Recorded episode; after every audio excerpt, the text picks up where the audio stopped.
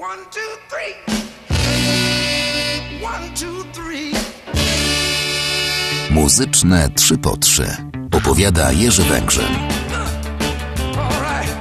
Wojciech Waglewski lubi czasem mówić, że najpopularniejszym zespołem, w jakim grał, była Nirvana. To oczywiście żart, bo nie o zespole Kurta Cobaina wtedy myśli, a o grupie, w której działał w pierwszej połowie lat 70. Waglewski był wtedy pod wielkim wpływem muzyki orientalnej.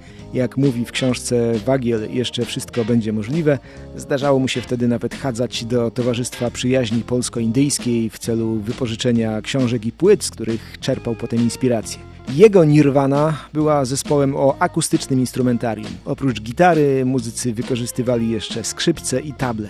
Nie zachowały się wprawdzie oryginalne nagrania zespołu, ale za to przetrwała jedna piosenka, która po latach zdobyła nawet wielką popularność. Nirvana Waglewskiego grała cudze utwory, przerabiając je na swoją modłę, ale miała też w repertuarze własne kompozycje.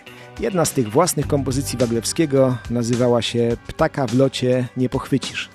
Pojawiał się w niej gitarowy motyw, z którego, jak wspomina Waglewski, był bardzo dumny.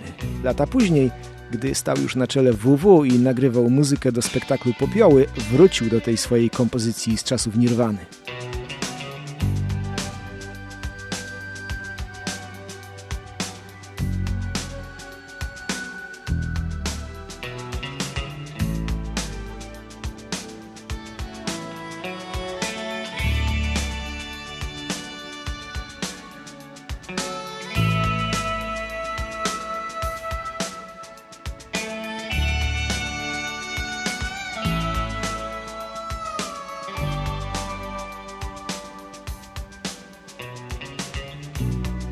A potem Wojciech Waglewski przerobił tę swoją starą kompozycję raz jeszcze, gdy dostał zlecenie stworzenia hymnu dla Wielkiej Orkiestry Świątecznej Pomocy.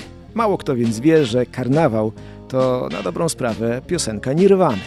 Ale Waglewski bynajmniej nie był pierwszym muzykiem, który nazwał tak swój zespół, bo w połowie lat 60. w Wielkiej Brytanii funkcjonowała już grupa Nirvana.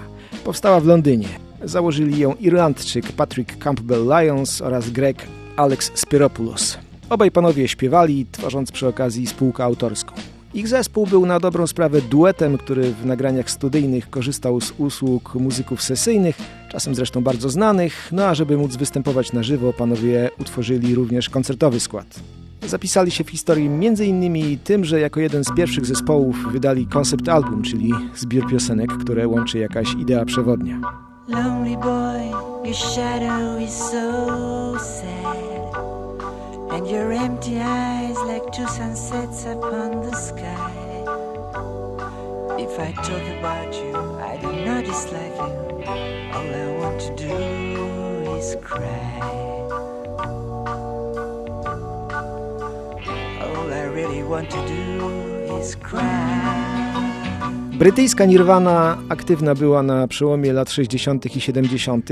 Potem na jakiś czas drogi muzyków się rozeszły, ale panowie wznowili działalność w latach 80. i to zanim jeszcze nazwa Nirvana stała się ikoniczna.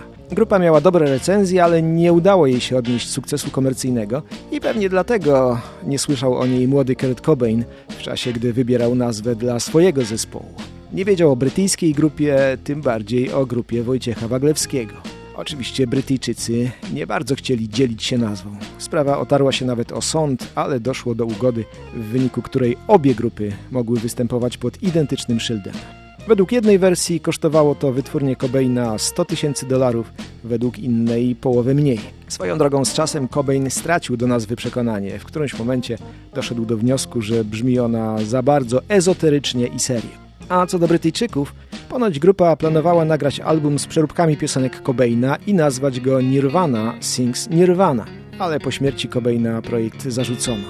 Swoją drogą grupa funkcjonuje do dziś, nie jest więc prawdą, że Nirvana nie istnieje.